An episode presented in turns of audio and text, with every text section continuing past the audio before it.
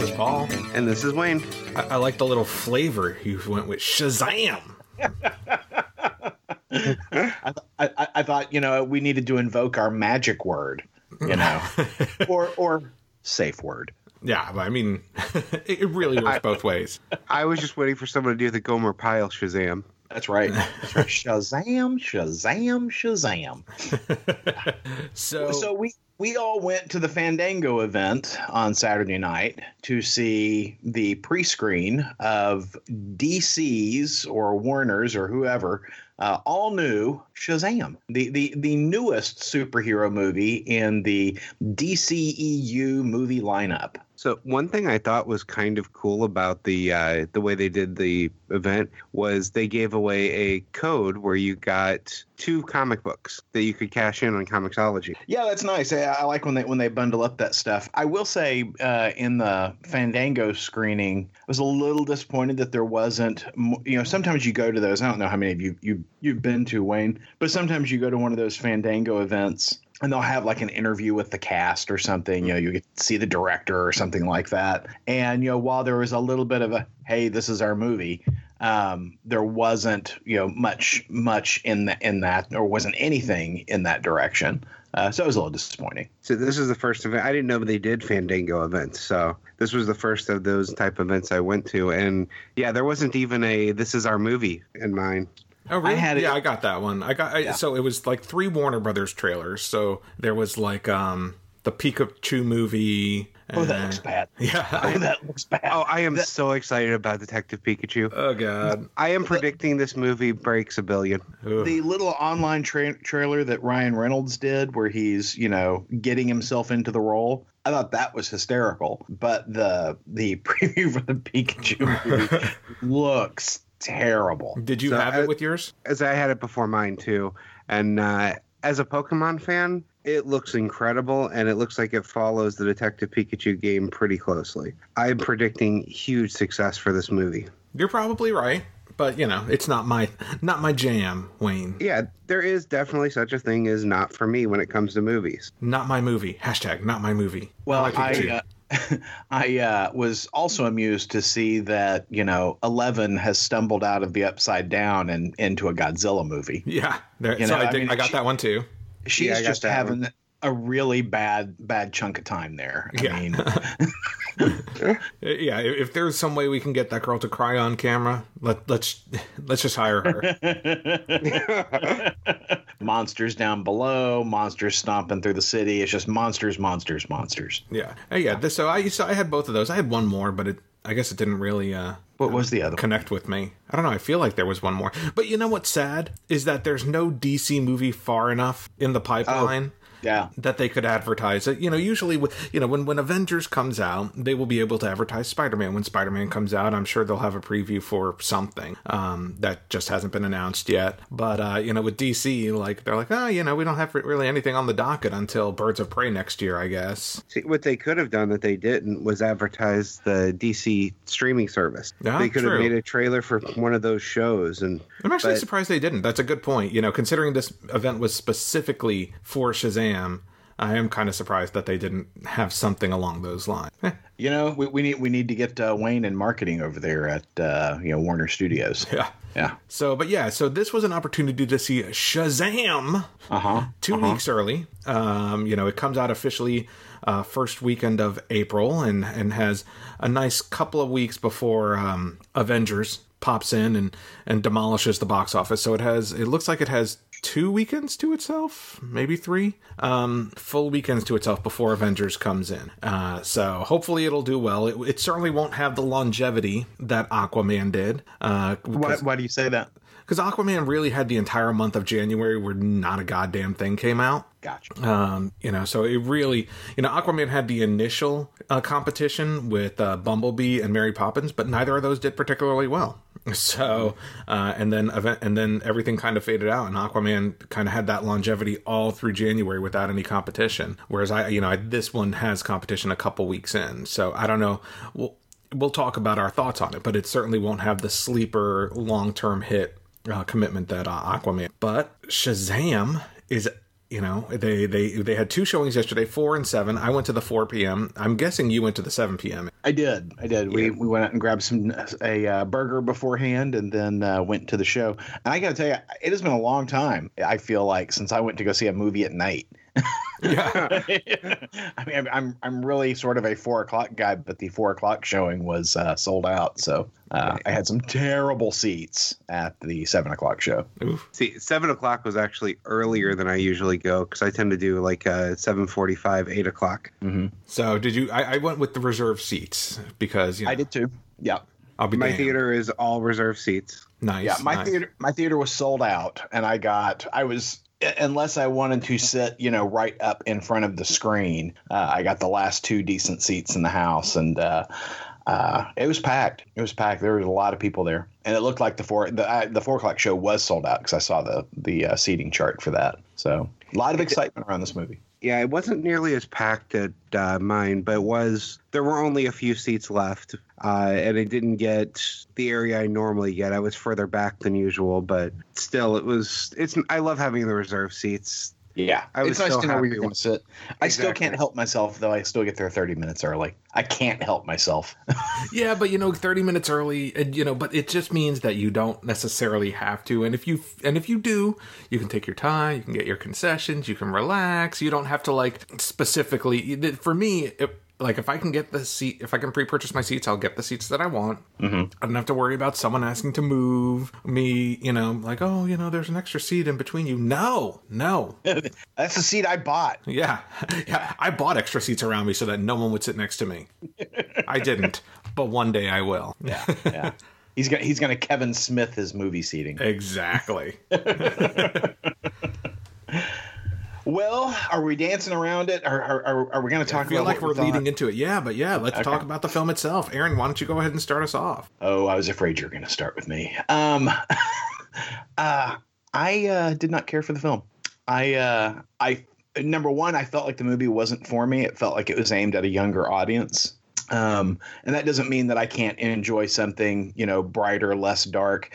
It aimed really hard at comedy, and I felt like most of the time the comic timing was way off. I felt like the best comic scenes were revealed in the trailer, so there were very few times in the movie that I actually laughed out loud. And let me say, while I didn't like the movie a lot, I don't think it's a bad film. I just overall didn't enjoy it. In fact, I took my wife and I had to explain to her what this movie was going to be about, right? And the whole time of the movie, I'm feeling bad. I'm like, oh man, I can't believe I took my wife to see this movie, because I am so going to hear about this when we leave.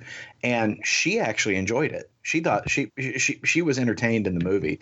I had a lot of problem with the villain, and I also had a problem with the messaging in the movie. The villain was extremely two-dimensional. Savannah's a hard sell for me anyway, but what I particularly disliked about their interpretation of Thaddeus Savannah is that we never get to see his mad scientist side. It's all him hunting magic, and that he was just bad. He was just too cartoonish for me to actually have felt some believability in him. And they actually started off with really humanizing the character, but then he just becomes this mustache twirling, figuratively, of course, mustache twirling bad guy. And then in terms of the messaging of the movie opens up with Thaddeus Savannah as a child riding in the backseat of his dad's car when he gets the summons from the wizard Shazam. And, the wizard Shazam is looking for someone who is worthy to become the champion of the Rock of Eternity. And Savannah is tested, and he's too easily tempted, and so he is rejected. And there wasn't anything when you're watching that kid in the backseat of the car. He seems like any other kid. He seems like he's imaginative, he's playful, he is actually trying to exert a childish playfulness in what is clearly a rather oppressive family. you know, where he's getting abused by both his father and his brother. And he is rejected by the wizard Shazam that, no, you know, you're not strong enough. You're not good enough. And yet Billy Batson later in the movie, who, if I was comparing the first 5 minutes that we see Thaddeus Savannah versus the first 5 minutes we see Billy Batson in the film, I would have chosen Thaddeus Savannah. Well, in fairness, the wizard never does say that Billy is worthy. He says, "You're what I've got."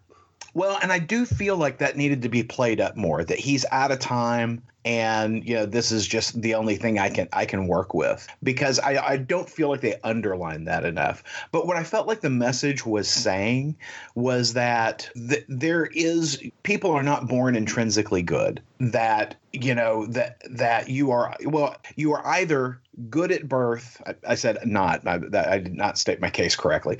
You are either born good or you are born bad, and that Thaddeus Savannah was irredeemable at the age of child that he was pulled in at. And it really bothered me. I needed to see more of what made him that way, what made him susceptible, and what distinguishes Billy Batson. And if we're not going to distinguish Billy Batson, I needed it to be just underlined in the movie that this is it. We're out of time. Yeah, it definitely was not a movie of shades of gray.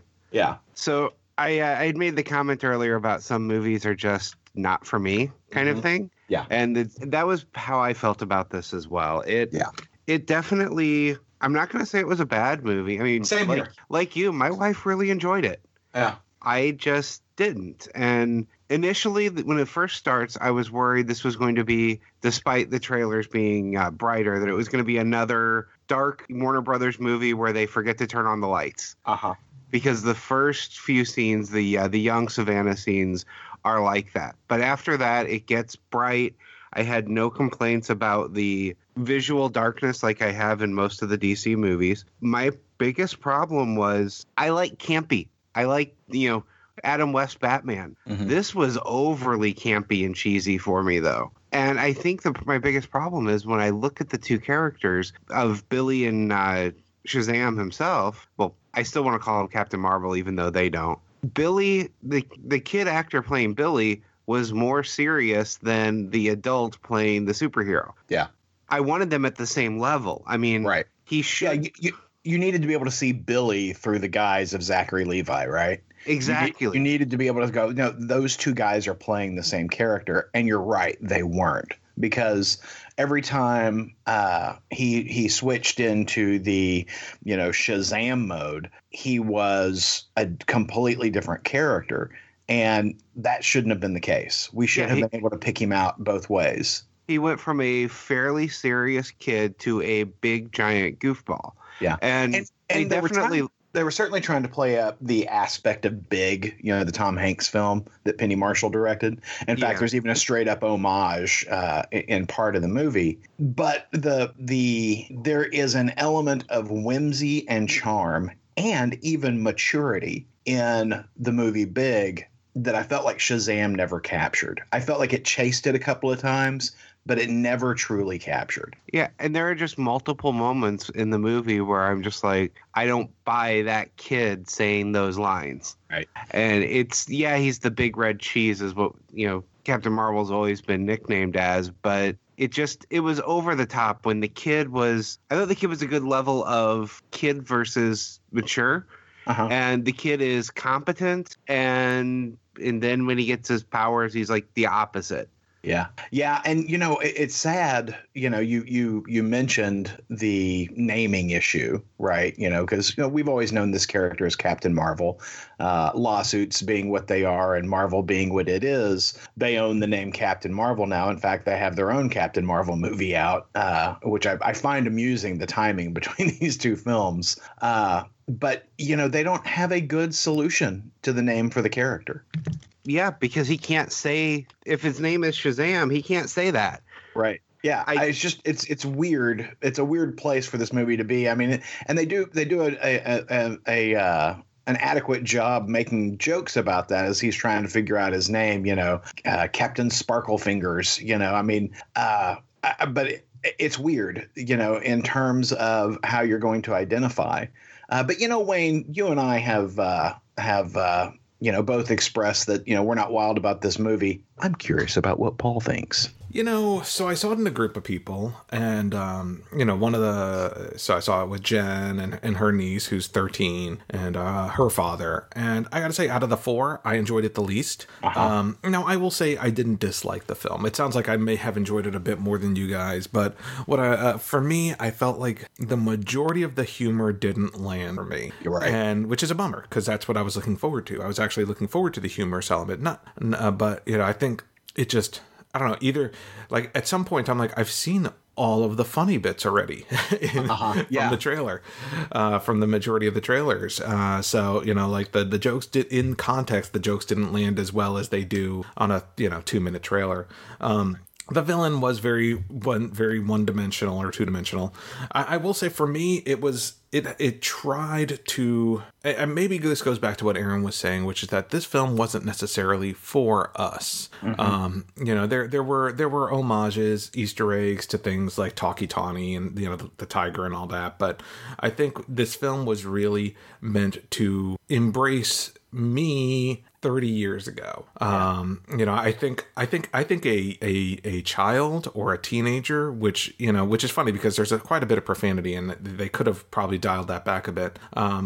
I think, you know, someone in the middle grade range, the 10 to 13 range, this film is absolutely perfect for them because it has elements of Home Alone and Goonies and all those types of things. And I love that stuff as a kid. Absolutely. And I'm glad you mentioned that because it did have a very 80s teen movie vibe to me. Well, in addition to being taking place during Christmas, which I'll get to here in a minute. Yeah. But, you know, like a lot of those films that you remember from the 80s, like Home Alone and things like that, mm-hmm. those were Christmas movies, but had that darker element to it. And I would compare this to that. Yeah, I was thinking when the movie first started, I was like, wow, this kind of has a Goonies feel to it. You know, there's sort of that, you know, the kids are engaged in a culture and a lifestyle that the adults are just completely unaware of. Yeah, and the random bullies, things like that. It is very much modeled after that. Yeah. So I do want to give the movie a compliment on something I thought it did well. In some of the fight scenes, they did a good job of having him switch between, you know, the superhero and the kid, mm-hmm. and that I thought looked visually appealing. So like in one case, he's being attacked and he switches back to Billy to slide under the legs of the monster and then turns back to Shazam. Right. Yeah. He uses the what we've seen in the comics quite a few times of, you know, grabbing the villain and saying Shazam so the lightning strikes them both. You know, he uses that as well. I thought that was visually well done. You know, one of the things I was kind of amused by, Queen music is more popular right now than it's probably been in 30 years. And they used that song, Don't Stop Me Now, I think is what it's called. And I'm like, well, they're using the wrong Queen song. They should be using It's a Kind of Magic. You would think so. You know, when they're doing the whole training sequence. And I'm like, It's a Kind of Magic would be much more appropriate to the scene. Not untrue. Yeah. I will say also, Aaron, I agree with you. I had problems with the villain in that they just made him a opposite of Billy. Yeah. In that...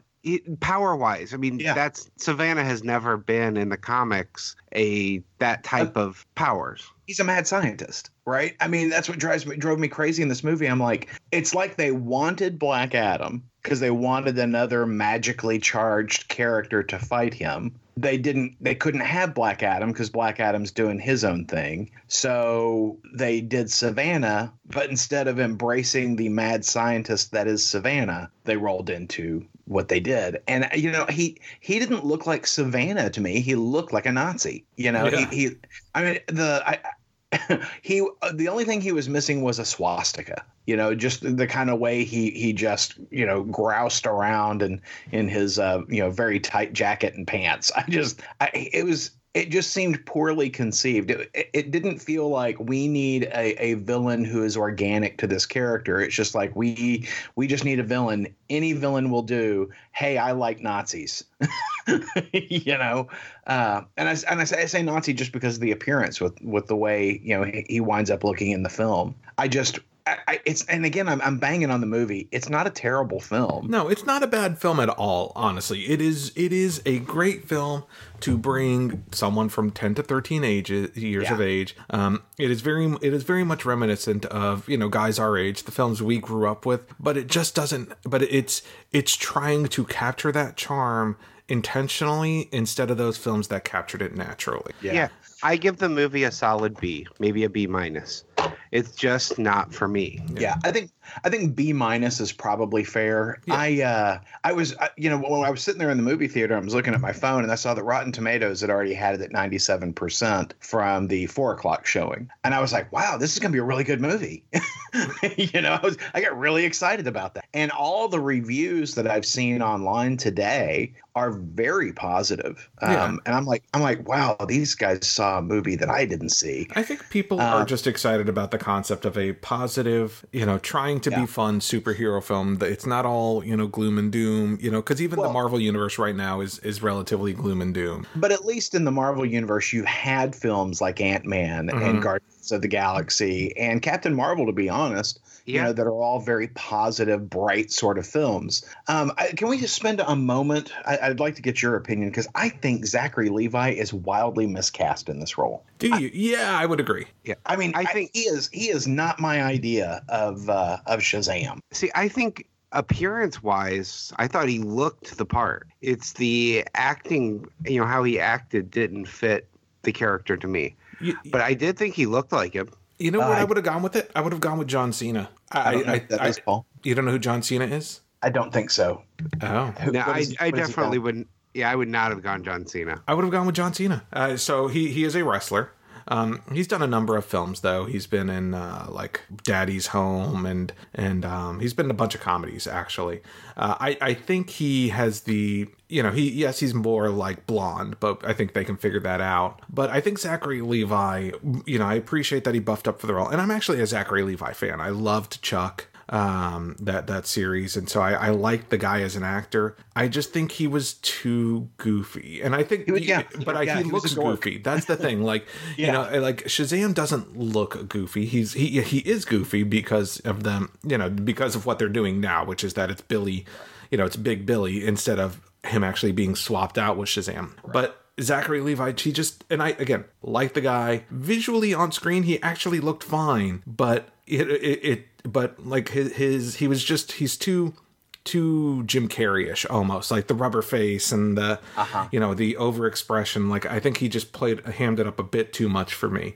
In my opinion, Shazam, or as I prefer to call him, Captain Marvel, should look more traditional movie star good looks. Mm-hmm. I mean, if I could cast any actor out of any period in time to play this role, it'd be Brendan Fraser, from his younger days. Yes, yeah, that would be perfect. He'd be a perfect. I used to always say that about Superman. I think even more so for Captain Marvel, Shazam. Mm-hmm. So if I could pick anyone, and Brendan Fraser, I think, is a great choice. I was thinking Brandon Routh. Yeah. Yeah, I can see that too.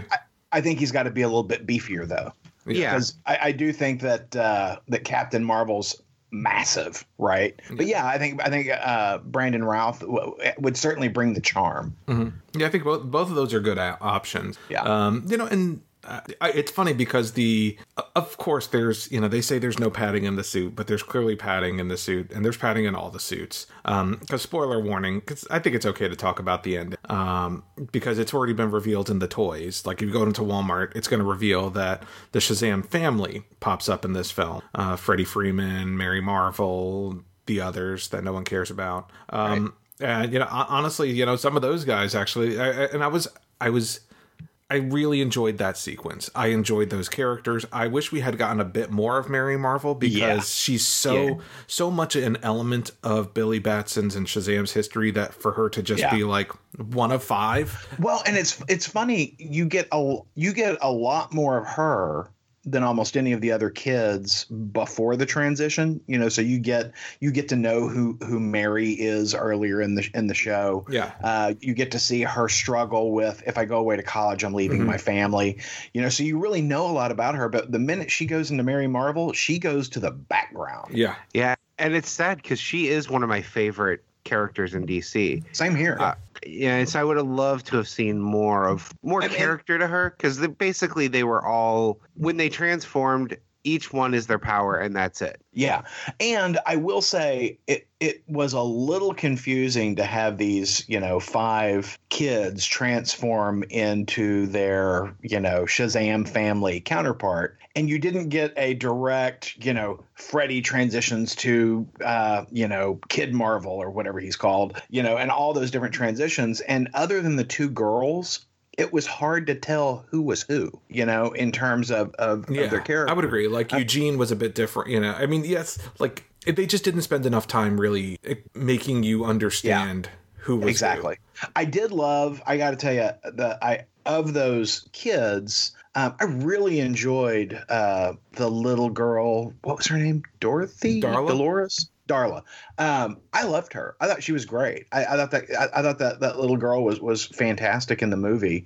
You know, I love that she leads with her heart through the whole film. You know, new kid comes into the foster home and she's like, "You're my brother," you know, and just, you know, hugs the goo out of him. I really got a kick out of that character. The video game kid. Yeah.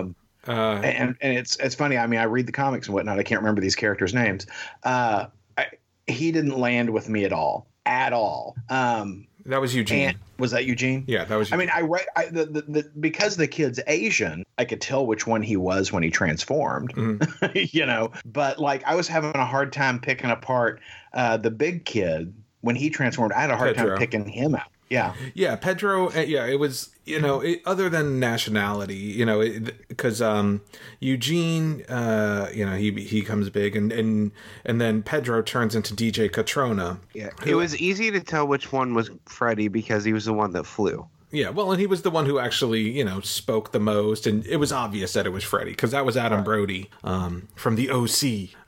You know, yeah. But I think for some of the other characters and part of it is just the way that sequence was filmed. And, you know, I am a fan of this director, even though he's only done one film before. One full length film. He did Lights Out, which I actually quite enjoyed. Mm-hmm. And it's a horror film. No, I'm sorry. He did two. He did Lights Out and Annabelle Creation. So he's known for horror, which is funny because the elements with the Seven Deadly Sins were not scary. Oh, can I complain about the Seven Deadly Sins for a moment? Yes, please. Yeah. The Seven Deadly Sins spend a lot of time talking. You know, they talk to Savannah throughout the film. I think it would have been more effective had when they were in their creature modes. Had the creatures actually been physically talking, had their mouths been moving. Yeah, instead of like telepathically talking. I was wondering why they chose to do that. I think it was cheaper. Possibly. So it's less animation. My complaint about the Seven Deadly Sins was they could have been interchangeable.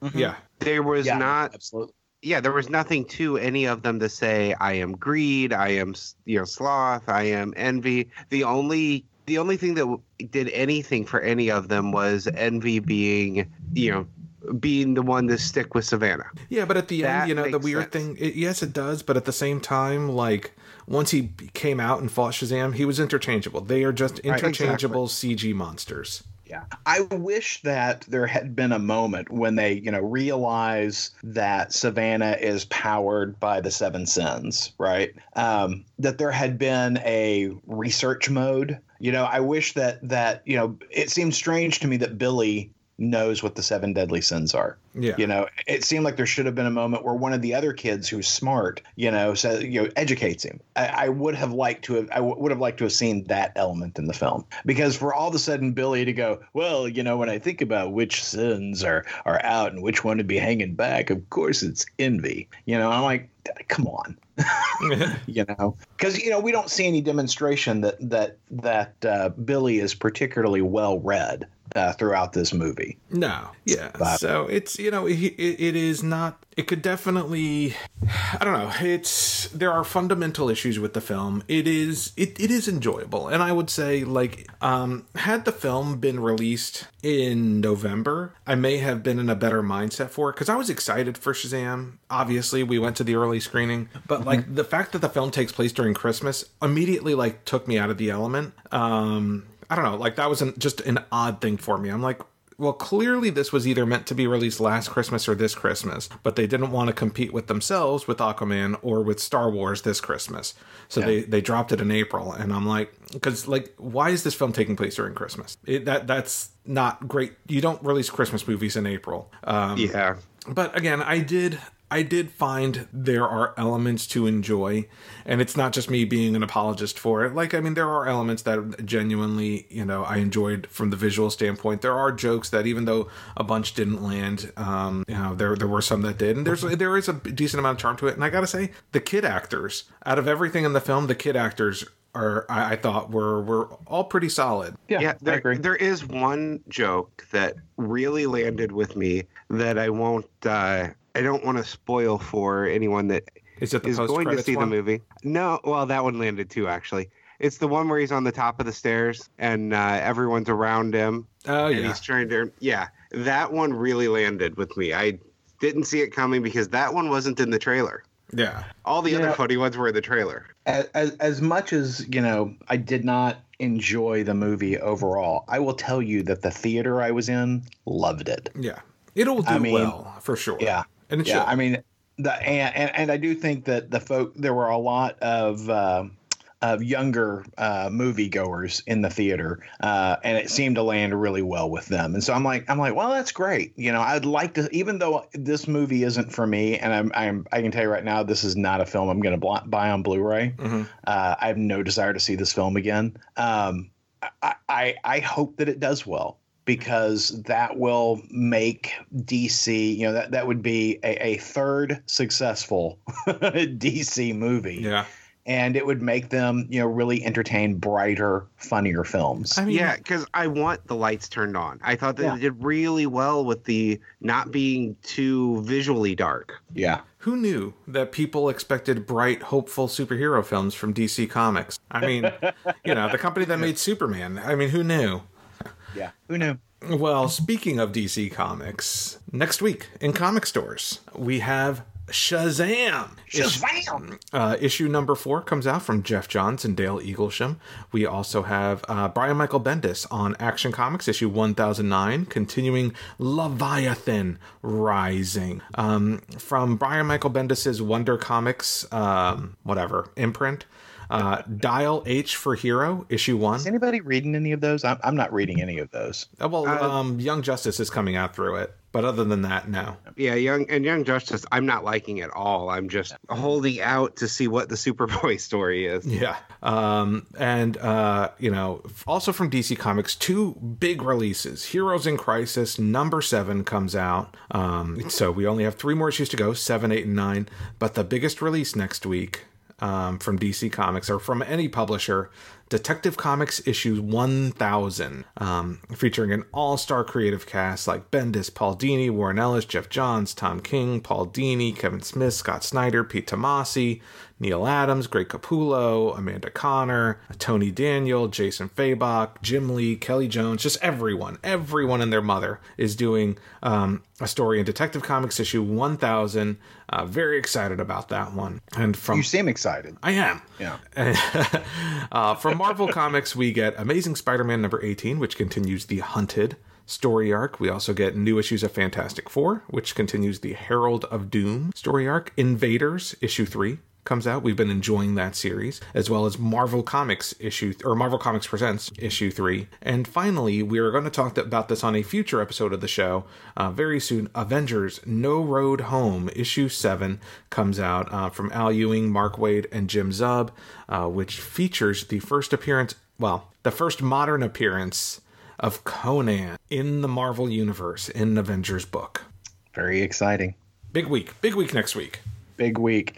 You can give us a call and talk to us about the comics you're reading. Give us a call. Tell us if you attended the Fandango Shazam pre-screening at 972-763-5903. That number, once again, 972-763-5903. And if we use your voicemail on the show, you'll win a coveted, valuable Ideology of Madness surprise. You can also hit us up on our social media platforms on Instagram, IOMGeek, Twitter, Ideology Madness, or Facebook, IOMGeek, and leave a comment there. You never talk about our MySpace page, Paul. Oh, and MySpace. Or what about GeoCities?